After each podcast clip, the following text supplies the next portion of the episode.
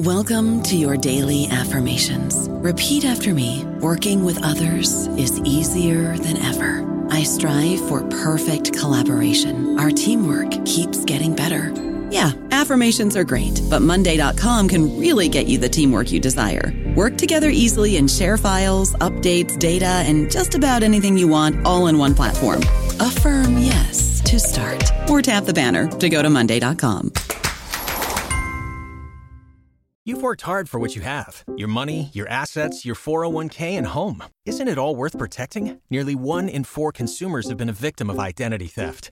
LifeLock Ultimate Plus helps protect your finances with up to $3 million in reimbursement. LifeLock alerts you to identity threats you might miss, and if your identity is stolen, your dedicated U.S.-based restoration specialist will work to fix it. Let LifeLock help protect what you've worked so hard for. Save 25% off your first year on LifeLock Ultimate Plus at LifeLock.com/aware. Terms apply. Hello, everybody. This is Marshall Poe. I'm the editor of the New Books Network, and I'd like to tell you that we have a new and improved website. It has 2 new features that we think you'll love. One of them is a vastly improved search engine, so that when you type in keywords, you'll get a bunch of episodes really quick. The other is the ability to create a listener account. And in that listener account, you can save episodes for later listening. So you can create a kind of listening list. We think these features are neat and we think you'll enjoy them. Please visit the site today. Welcome to the New Books Network. I'm Caleb Zakarin, the assistant editor of the New Books Network. Today I'm speaking with Quentin Bruneau, assistant professor of politics at the New School for Social Research, about his new book, States and the Masters of Capital, Sovereign Lending, Old and New, from Columbia University Press. This book examines how our financial world has shifted through the case study of sovereign lending. In the 19th century, sovereign lending was dominated by merchant bank families who depended on trust over statistics and sought status as much as they did profit. Today, sovereign lending is dominated by large banks who rely almost entirely on statistics. In this thoughtful historical analysis, Quentin helps make sense of our current financial world by looking at how it used to be, why it changed, and why it will likely transform again. Quentin, thank you for joining me today on the New Books Network. Thank you, Caleb. It's a pleasure to be here. Of course. I'm excited to talk about this book, but before jumping into it, I was wondering if you could just tell us a little bit about yourself and your background. Yeah, of course. So I was trained in political science and sociology mostly. And later on, I studied international relations in graduate school in the United Kingdom. And perhaps it's worth noting international relations has a slightly more expansive meaning in the United Kingdom, I think, than it does in the US. So that's for my sort of academic background.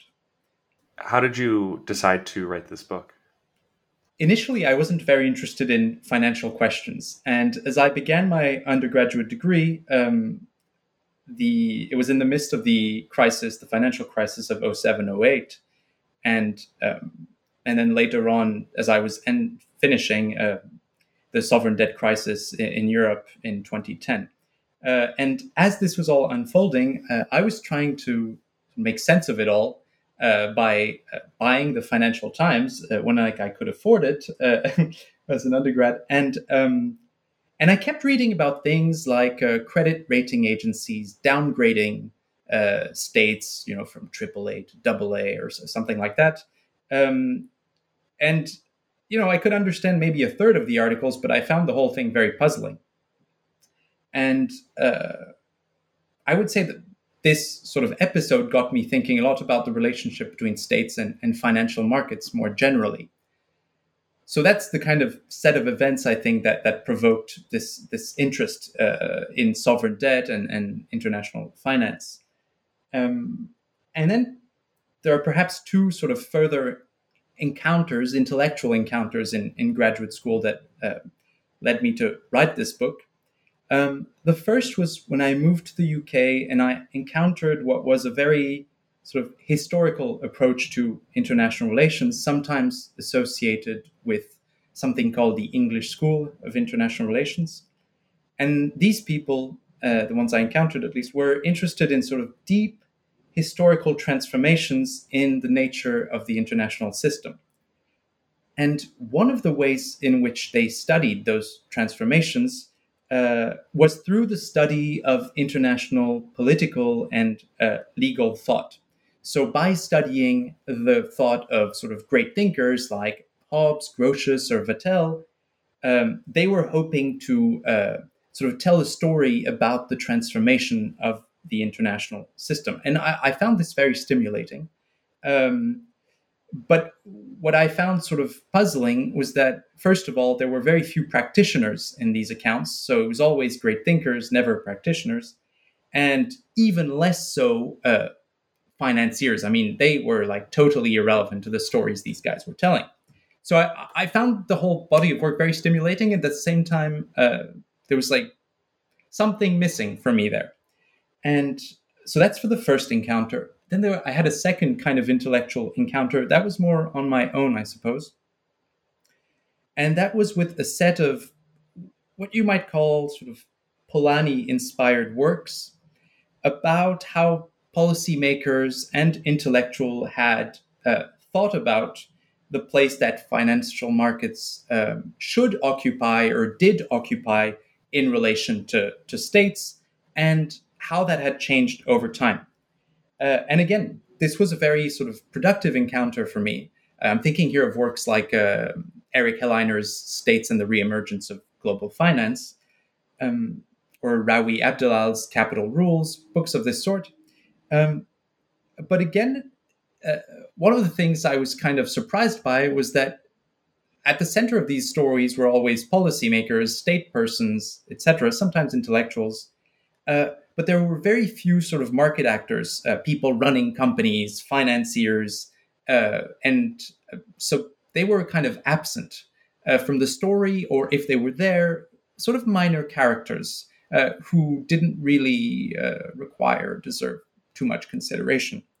So I think these two encounters, intellectual encounters, in addition to the kind of interest I developed with the financial crisis in all things sort of financial, they kind of led me to produce this specific book, I think, yeah. You make a really interesting point in the book that if you want to understand the worldview of a philosopher or a judge, it's pretty easy because they wrote down what they thought. And you make the point that for a lot of financiers, this isn't the case. You won't find their worldviews written down. So I suppose I'm wondering, you know, in order to reconstruct that for your research, you know, which scholars, texts, ideas did you find most influential in reconstructing the view of a financier?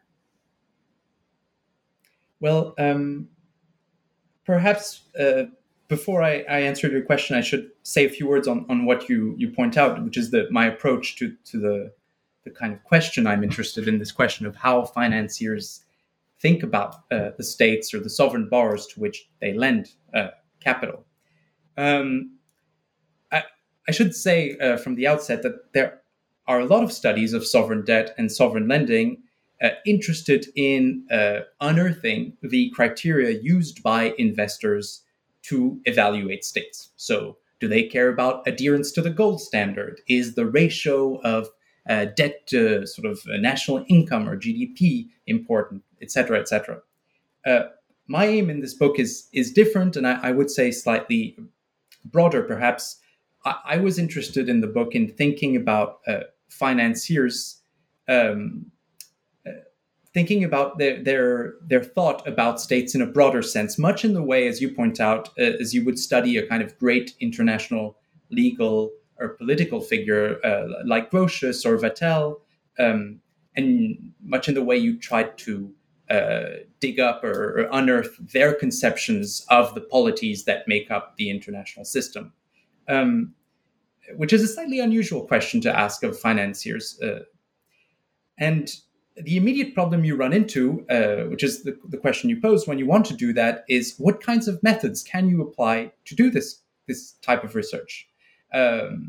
People working in the history of international political thought or international legal thought, usually their methods are geared towards sort of two things. One is understanding sort of single great thinkers, right? And the second one is their methods are geared towards the analysis often of very clear statements, systematic expositions of ideas that are found in treatises that these great figures write. And, you know, there are many efforts nowadays to expand the canon, etc., but it doesn't really deal with any of the issues I'm encountering. The first problem for me is I'm dealing with very practical people who rarely, if ever, produce any clear treatises containing their thoughts about the polities that constitute the international system, whatever they might be in different epochs, but states specifically in our time. My second problem is, even if a single financier did produce such a treatise, right? Some of them did write these kinds of longer texts and maybe with a slightly more systematic exposition of their views. I'm not trying to sort of understand the views of a single financier or even a single bank, but of the large group of financiers involved in sovereign lending, right? In lending capital to sovereign states. And, you know, just as there's no reason to assume that by reading Vattel's Droit des gens, we can get a sense of what 18th century diplomats thought at large, there's no reason to think that by reading a single financier's writings, we can get at the thoughts of a whole lot of them. And it's a method, I think, that's tempting. And you see it in a lot of works, I think. It's tempting because it's easy. It's easy to read and analyze systematic expositions of ideas, but I think, at least in my case, it's inadequate as a method. And so the question is, like, what is a good alternative to that? How do you do it? Which I as I understand it, that's your question, is like, how do you do this? And so my solution is pretty straightforward, I would say, to delve into financiers' thought or the thoughts of any other sort of very practically inclined groups of individuals, to understand how they think about states.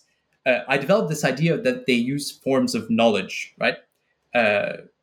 And by that, I mean stable and relatively enduring ways of knowing and representing the polities that constitute the international system, right?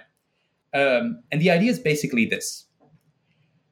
If you're a financier or a military strategist or a diplomat engaged in some practice like sovereign lending, in the case of financiers, your job requires you to engage with, at some level, with states or with polities of different sorts, and to know some facet of these polities.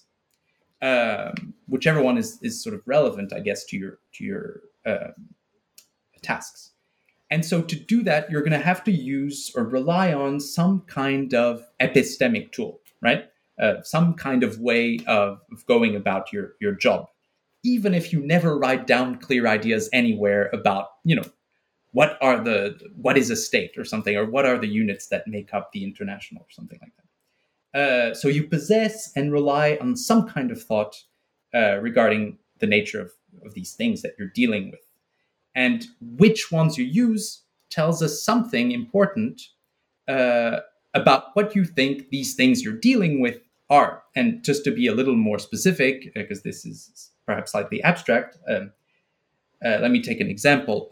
For instance, in the late 18th century, diplomats begin using maps, mapping clear borders when they negotiate peace treaties. That's an innovation that takes place around that time. And this is in the work of someone called Jordan Branch. That signals some kind of major shift in the way they think about the polities that make up the international system, the fact that they're territorial with clear borders in terms of their nature. There's a kind of fundamental shift that we can kind of glean by looking at the adoption of this new kind of knowledge to define what a polity is. So that's the kinds of things that I'm going to be interested in to understand how financiers and their thought shifts over time, their thought about states. And maybe just one last small point here is to say one of the places I kind of point to study these changing forms of knowledge is education. So you can look at how people are educated to understand what kinds of knowledge are deemed important to know polities. And by looking in these places, education is not the only place, of course, but it is one of the crucial ones. You can kind of get a sense of what they think is important to perform their tasks. Yeah. To drill down and just paint a picture a little bit of who the people were that were involved in sovereign lending in the sort of early days that you look at in the book. Can you talk about what sovereign lending was like in the merchant bank dominated era? Who were the key players, and what were they like? What was lending like at this time? Mm-hmm.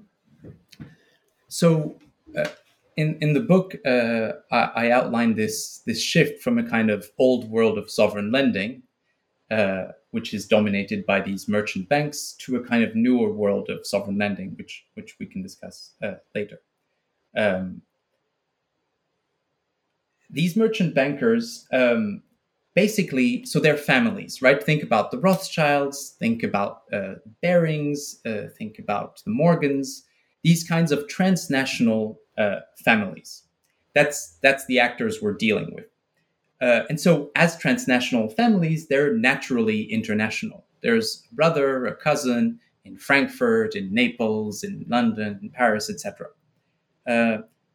Sometimes they're not international enough, and so they intermarry. So you have someone like a Baring who's going to marry someone who's a member of the Hope family in Amsterdam, who are also bankers. And so you create these alliances by intermarrying. So that's the first sort of point about these merchant banks. The second one is, and you mentioned it in your introduction, is that the goals of these merchant banking families are not sort of those of what you would assume a corporation, a modern-day corporation, are. They are not simply or just profit-seeking. They're after something else, which is social status, is probably the best way of putting it. They're seeking to rise socially, and yes, that may entail more money, but that also entails a higher esteem socially. And so their relation to governments through the practice of lending capital has to be understood as one in which merchant banks are seeking two things. They're seeking both profit and status.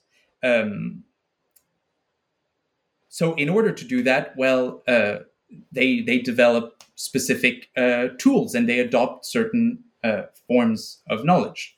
And the one I outline in the book is gentility. So it sounds a little odd when you say it like that. Like, what is gentility? Is that even a way of knowing?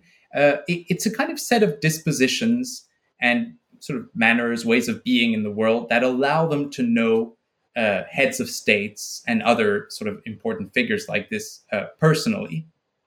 So it's a means of knowing them. And it's also a way sort of, having gentility, being a gentleman also allows you to rise socially. So it allows you to both sort of pursue profit by being acquainted with the right people, but also to sort of yourself gain higher consideration. So that's kind of the world of the old merchant banks, the Rothschilds, the Morgans, these people who really rely on personal knowledge of heads of states, of foreign sort of ministers, etc. And this old world of sort of sovereign lending, dominated by merchant banks, relying on this kind of gentility. That is a world that basically dominates sovereign lending from roughly the early 19th century and the emergence of an international sovereign bond market to the interwar period, the 20s, the 30s, right? So quite deep into the 20th century, we have a world of sovereign lending that is sort of dominated by families, essentially. Yeah, it definitely, it immediately makes me think that they sort of resemble royalty in a way, or that they are impersonating royalty and using sort of the similar, like you mentioned, families intermarrying. It makes me, of course, like think of the Habsburgs. I guess I wonder, like, was this a self-conscious mirroring of, against royals or was royalty, or was part of the status that they were trying to obtain, like they wanted to have that similar status or the similar, cultural capital that their aristocracy might have had. Yeah, there is in the historical literature, there are parallels with those dynasties, really, who like intermarry and do adopt practices to cement their position. That very much, the Rothschilds are almost in some ways like self-consciously emulating. There are specific issues within particular families where it's more complicated to intermarry, say, for the Rothschilds, because they're Jewish, and so the pool is somehow more limited, and so they face different problems, say, from a sort of Protestant or Anglican or whatever merchant bank. And so the Rothschilds, a lot of them end up intermarrying, like, within the larger family, which is very large, of course, which is reminiscent of the practice of some dynasties in early modern Europe. And yes, there are echoes of that. And you might stretch your sort of analogy to say this practice of knowing sovereigns in person is a kind of very normal early modern practice, say, for diplomats. There aren't that many ways of knowing a foreign polity, aside from meeting the sovereign in person or the representative of that sovereign. It's not like they can turn to widely available maps or widely available, statistical compendia describing the states of Europe, etc. These things are much later sort of developments. So there's a parallel there too, in terms of they're kind of men of the ancien régime in some ways, these merchant bankers. Maybe that's a bit of a stretch, but very much so in their approach to how one goes about knowing a sovereign. What led to the development and rise of the first joint stock banks, the sort of competitors, the modern competitors to merchant banks?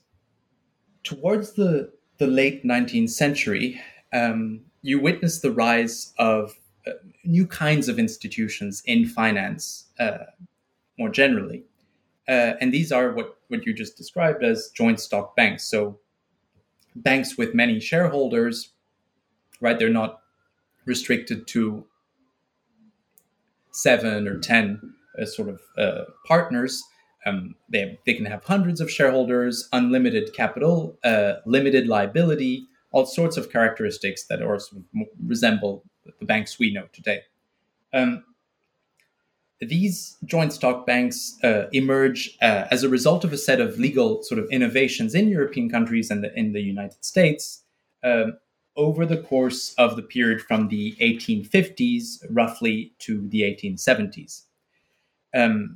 So there are earlier developments, which one could mention, there are joint stock companies earlier in the 19th century and even before, but often what they require are sort of exceptional legal acts, royal charters, which are granted only if the sort of institution in question will benefit the crown or the country more largely. What happens from the 1850s to the 1870s is that this all goes away. You get basically a world in which permits basically the unfettered creation of joint stock companies and specifically joint stock banks with sort of no limits on the capital, on the number of shareholders, and with full sort of limited liability. So that's the kind of developments that take place. And they happen in a bunch of European countries, in France, the United Kingdom, Germany, and then also in the United States. At first, of course, joint stock companies are used for a variety of different purposes, railways. There's all sorts of reasons to develop these or to allow for the creation of these joint stock companies.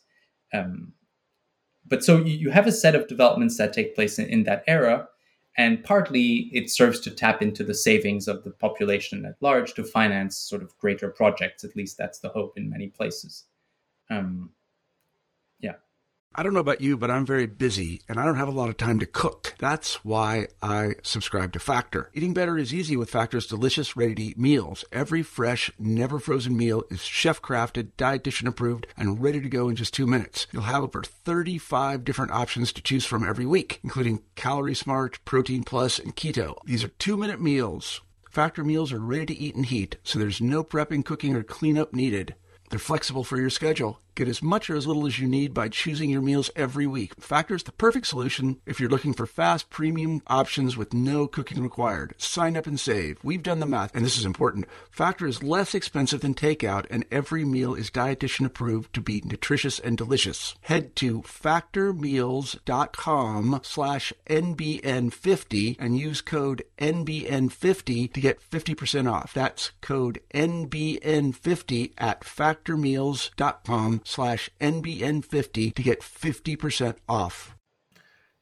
And you discuss in the book how the joint stock banks function differently from the merchant banks, that they don't rely on gentility or courtesy or personal relationships in the same way. They rely on statistics. So, could you discuss a little bit about the introduction and growth of statistical methodologies in finance?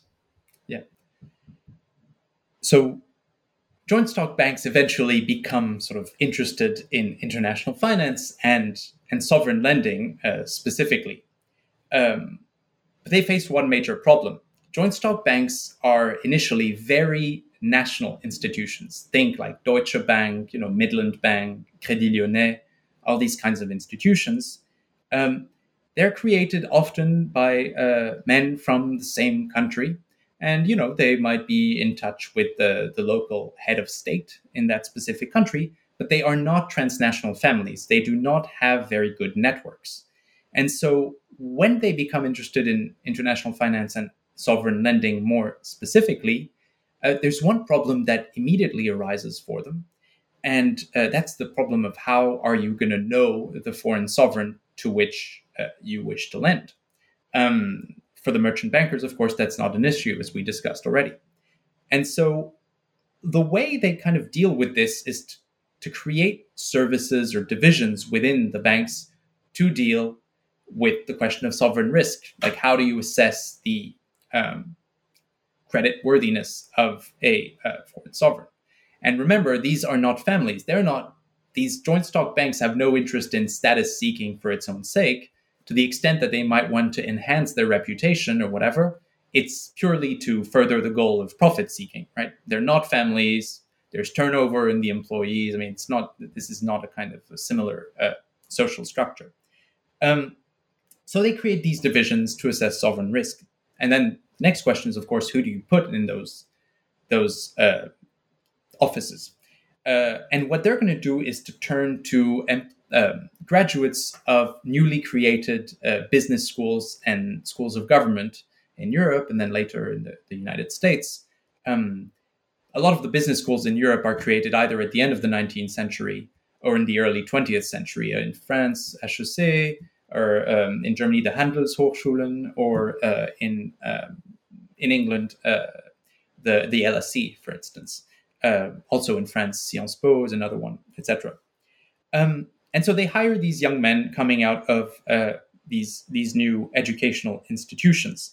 And the key thing, when you look at the curricula in these educational institutions, one of the key types of knowledge that these people have learned is to compare states with the help of statistics, right?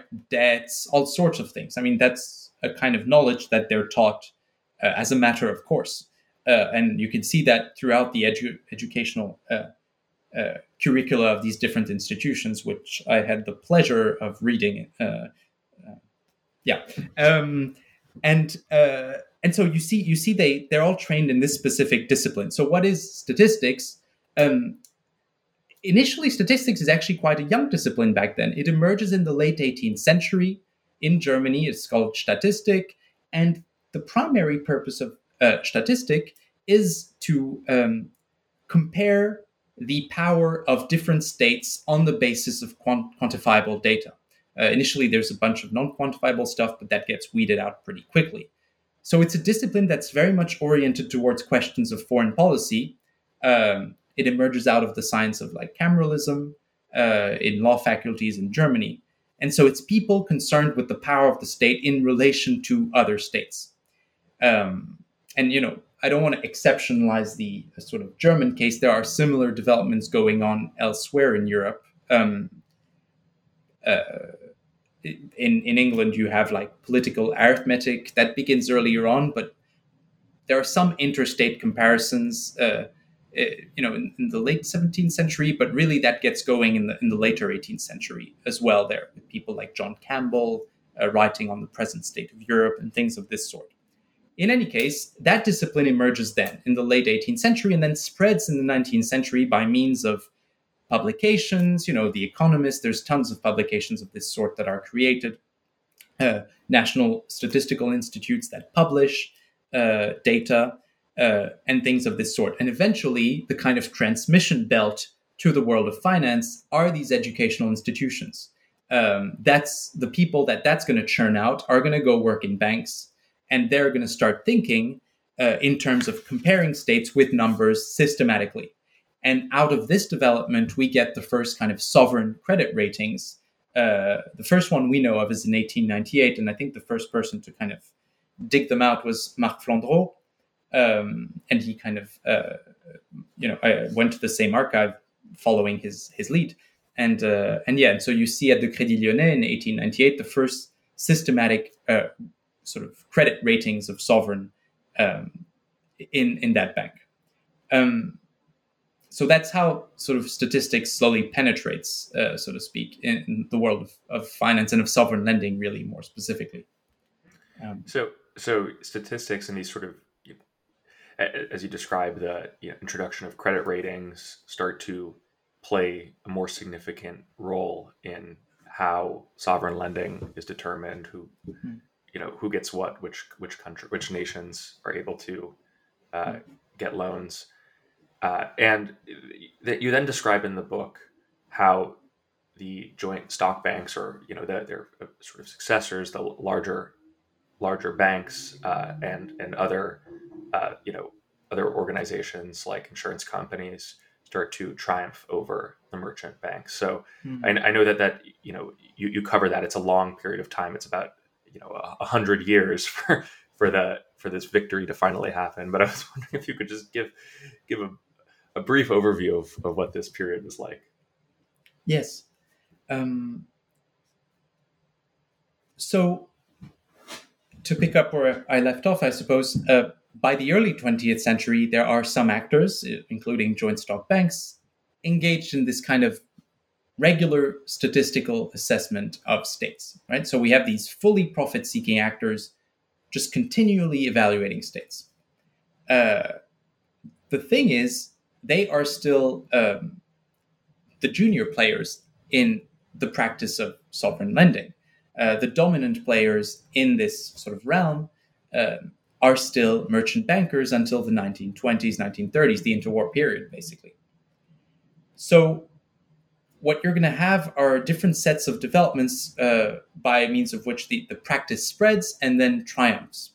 The first one, where you see the practice spreading, is new institutions sort of adopted. So you have newly created credit rating agencies in the US, the ones we nowadays call Moody's, Standard & Poor's, Fitch. A lot of them are born in that time frame, in the early 20th century. And right after World War I, as the US is becoming the world's banker, they begin rating states the world over. So they start attributing grades to states, you know, a whole set of states to which creditors in the US might be lending. And in order to do that, what do they do? Well, it's really the same process to some degree as the European banks earlier on. They hire people with, this time, PhDs in economics. And what do these people mobilize to assess states? Well, they mobilize statistical knowledge to a large extent. You know, you have people like Max Winkler, who writes books about sovereign debt and sovereign lending and works in a rating agency like this. rating agencies, of course, are not lending money. They're in the business of just grading states. Similarly, you have developments within the sort of an international organization, the League of Nations, who begins sort of certifying or giving its seal of approval, so to speak, to various loans to sovereign states in Central and Eastern Europe. And it does that, again, by means of statistical evaluations, right? It gathers reams and reams of statistical data. That's one of its main legacies in order to sort of certify different loans.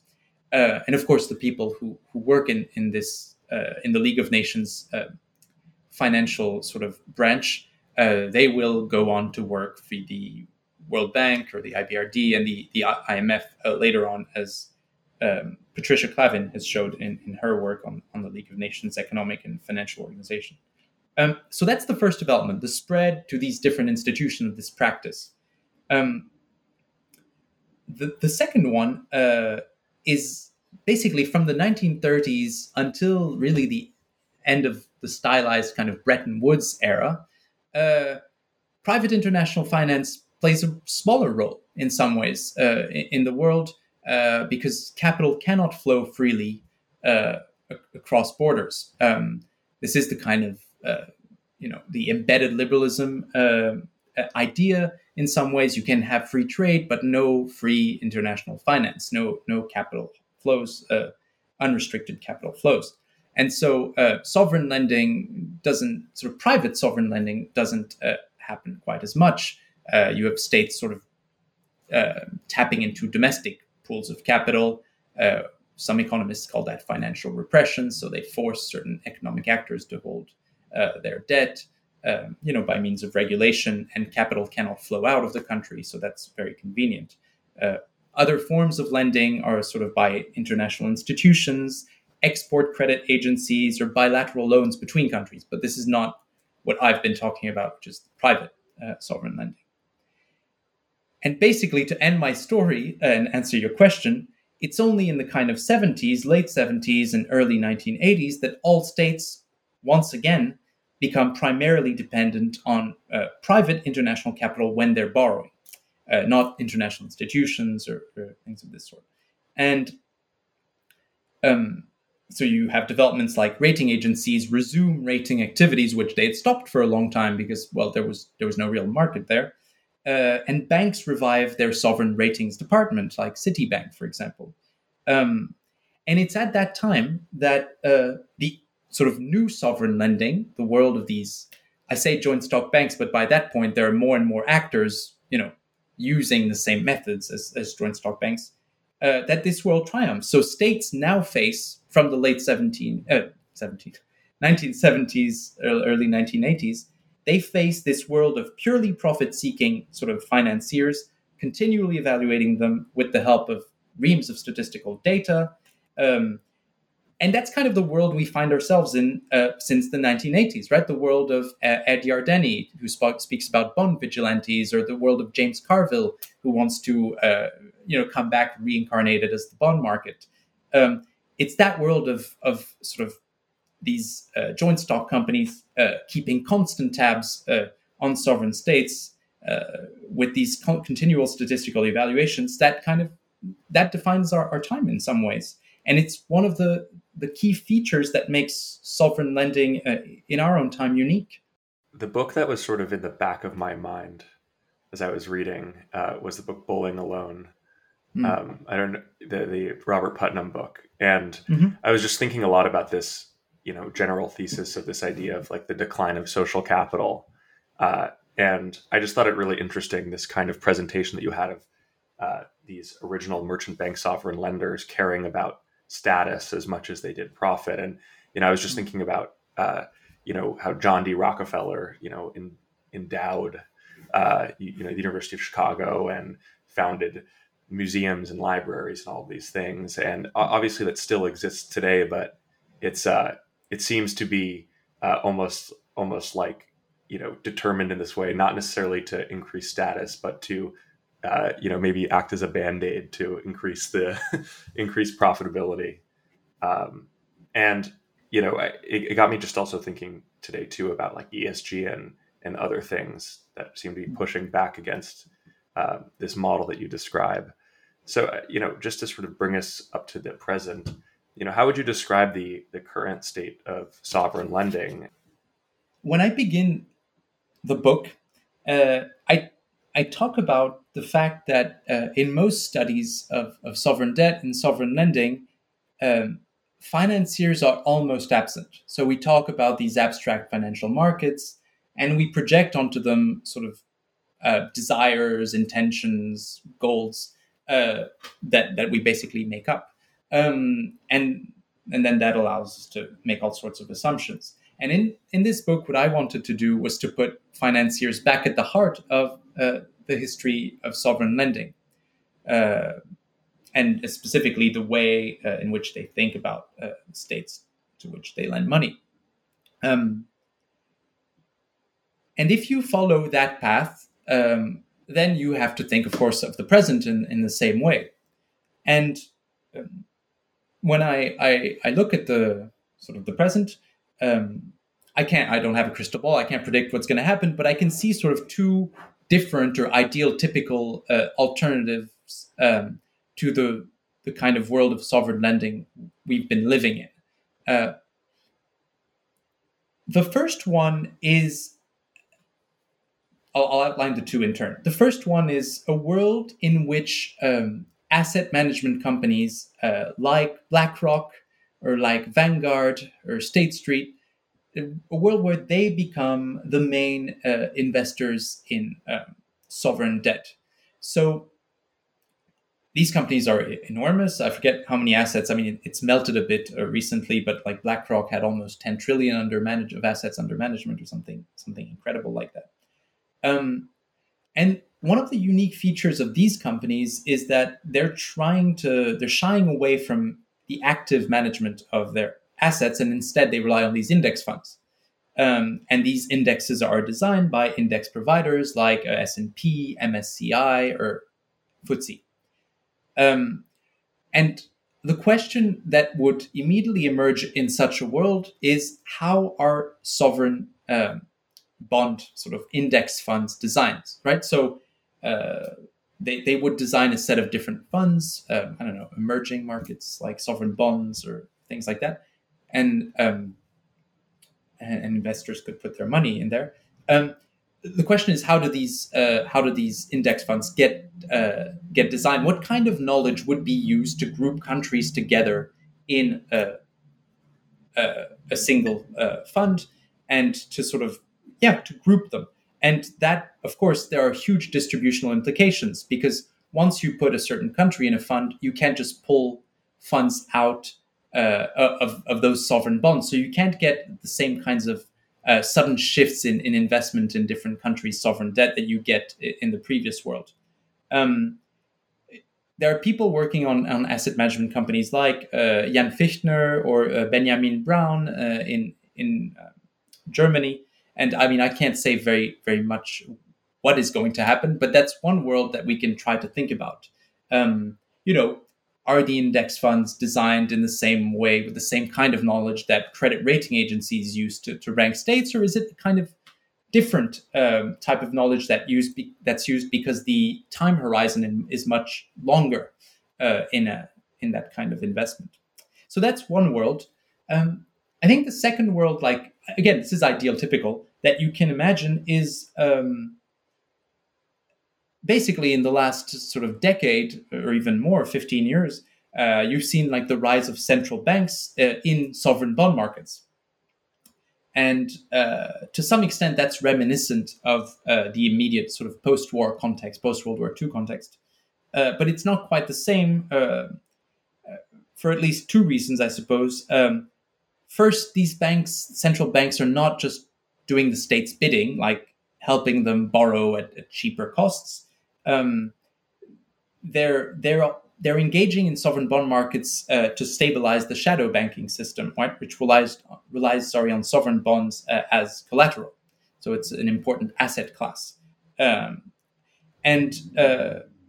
So they're not simply doing the government's bidding. So when we try to sort of imagine what a world dominated by central banks, a world of sovereign lending dominated by central banks would look like, we have to bear that in mind. The key question is like, what kind of knowledge would central banks or do central banks deploy to determine the duration and sort of scope of their intervention in sovereign bond markets? And so the political questions that arise in a world of this sort, of course, is about central bank independence and sort of democratization, right? Who gets to make the decision as to how much the central bank intervenes? But I think I'm an IR guy. When you think on a global level, there's like two further issues that arise. The first is central banks across the world have very uneven capabilities in terms of participating in sovereign lending, especially when your home country, your sovereign, borrows in a foreign currency, right? That limits immediately how much you can do as a central bank, depending on reserves, etc. And then the second question on a global level is, what does it mean to democratize central banks, which are domestic institutions, but with global ramifications in terms of their actions? And there is no easy way out here. That's a slightly insoluble sort of political question for me. So that's the two worlds I can kind of imagine when I try to sort of design ideal types in my head. Kind of asset management company-dominated world, perhaps, and kind of central bank-dominated world of sovereign lending, and both have quite different dynamics to the one I've described, and from one another too. Yeah.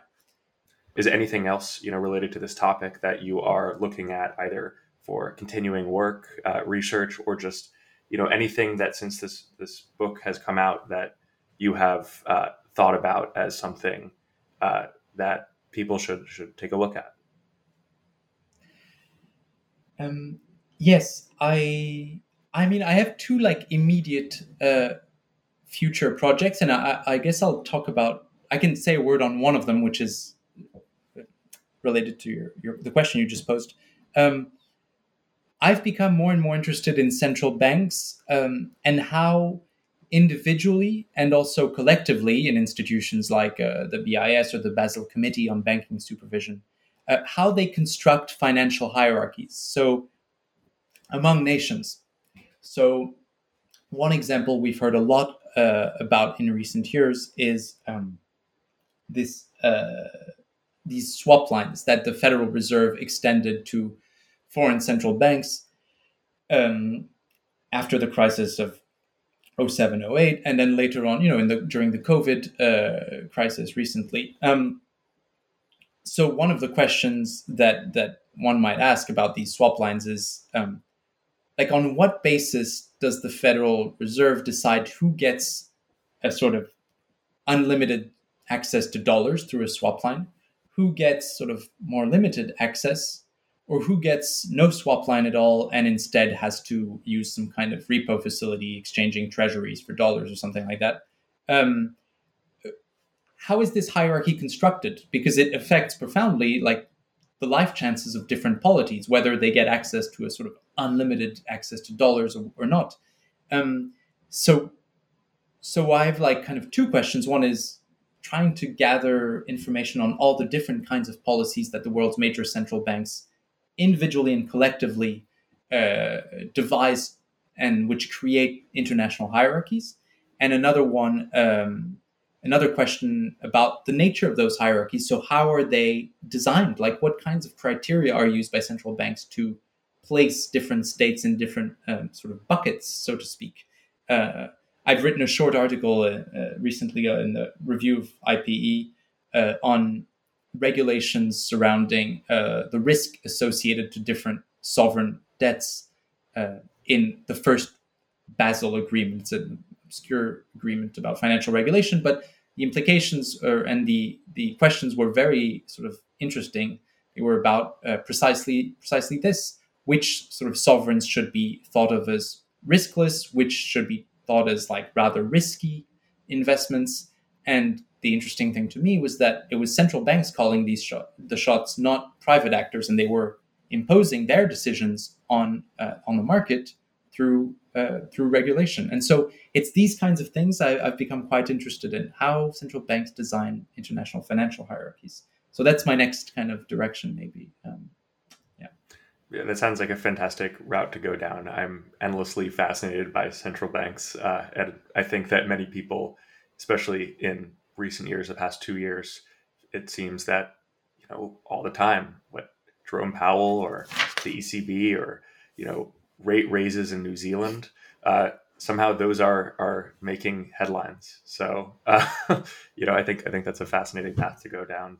Well, Quentin, thank you so much for being a guest on the New Books Network. It was great having you on. And once again, the book is called States and the Masters of Capital, Sovereign Lending, Old and New, from Columbia University Press. Thank you. Thank you, Caleb, for having me.